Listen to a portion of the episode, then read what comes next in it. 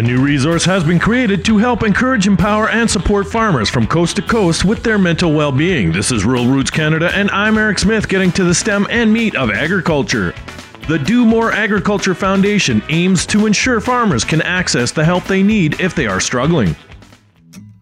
The fifth annual Advancing Women in Agriculture Conference is coming to Calgary on March 26th and 27th. Trish Boy from BMO discusses why this is a can't miss event. I would tell them that it's important to go, uh, both from a leadership standpoint, from a mentorship standpoint, and from gaining other insights into the industry. For more about the conference, go to ruralrootscanada.com.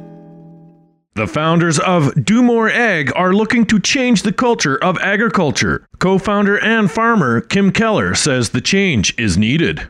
I think in agriculture, we've built this culture where um, we're tough and we're gruff and we don't need help. Um, and we certainly don't necessarily show our emotions. And this seems to be more typically true for uh, the men in our industry.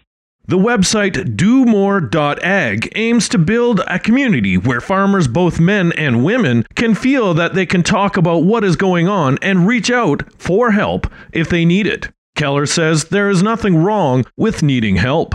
If anyone out there is needing to talk or needing anything or thinks that they may need some help, go and get it. There is nothing to be ashamed of. And, you know, in this industry, you're not alone and you do have the entire industry with you and behind you. The founders say there is a lack of resources for farmers in rural areas. They hope that they can change that. For more on the Do More Agriculture Foundation, go to ruralrootscanada.com. For Rural Roots Canada, I'm Eric Smith getting to the stem and meat of agriculture.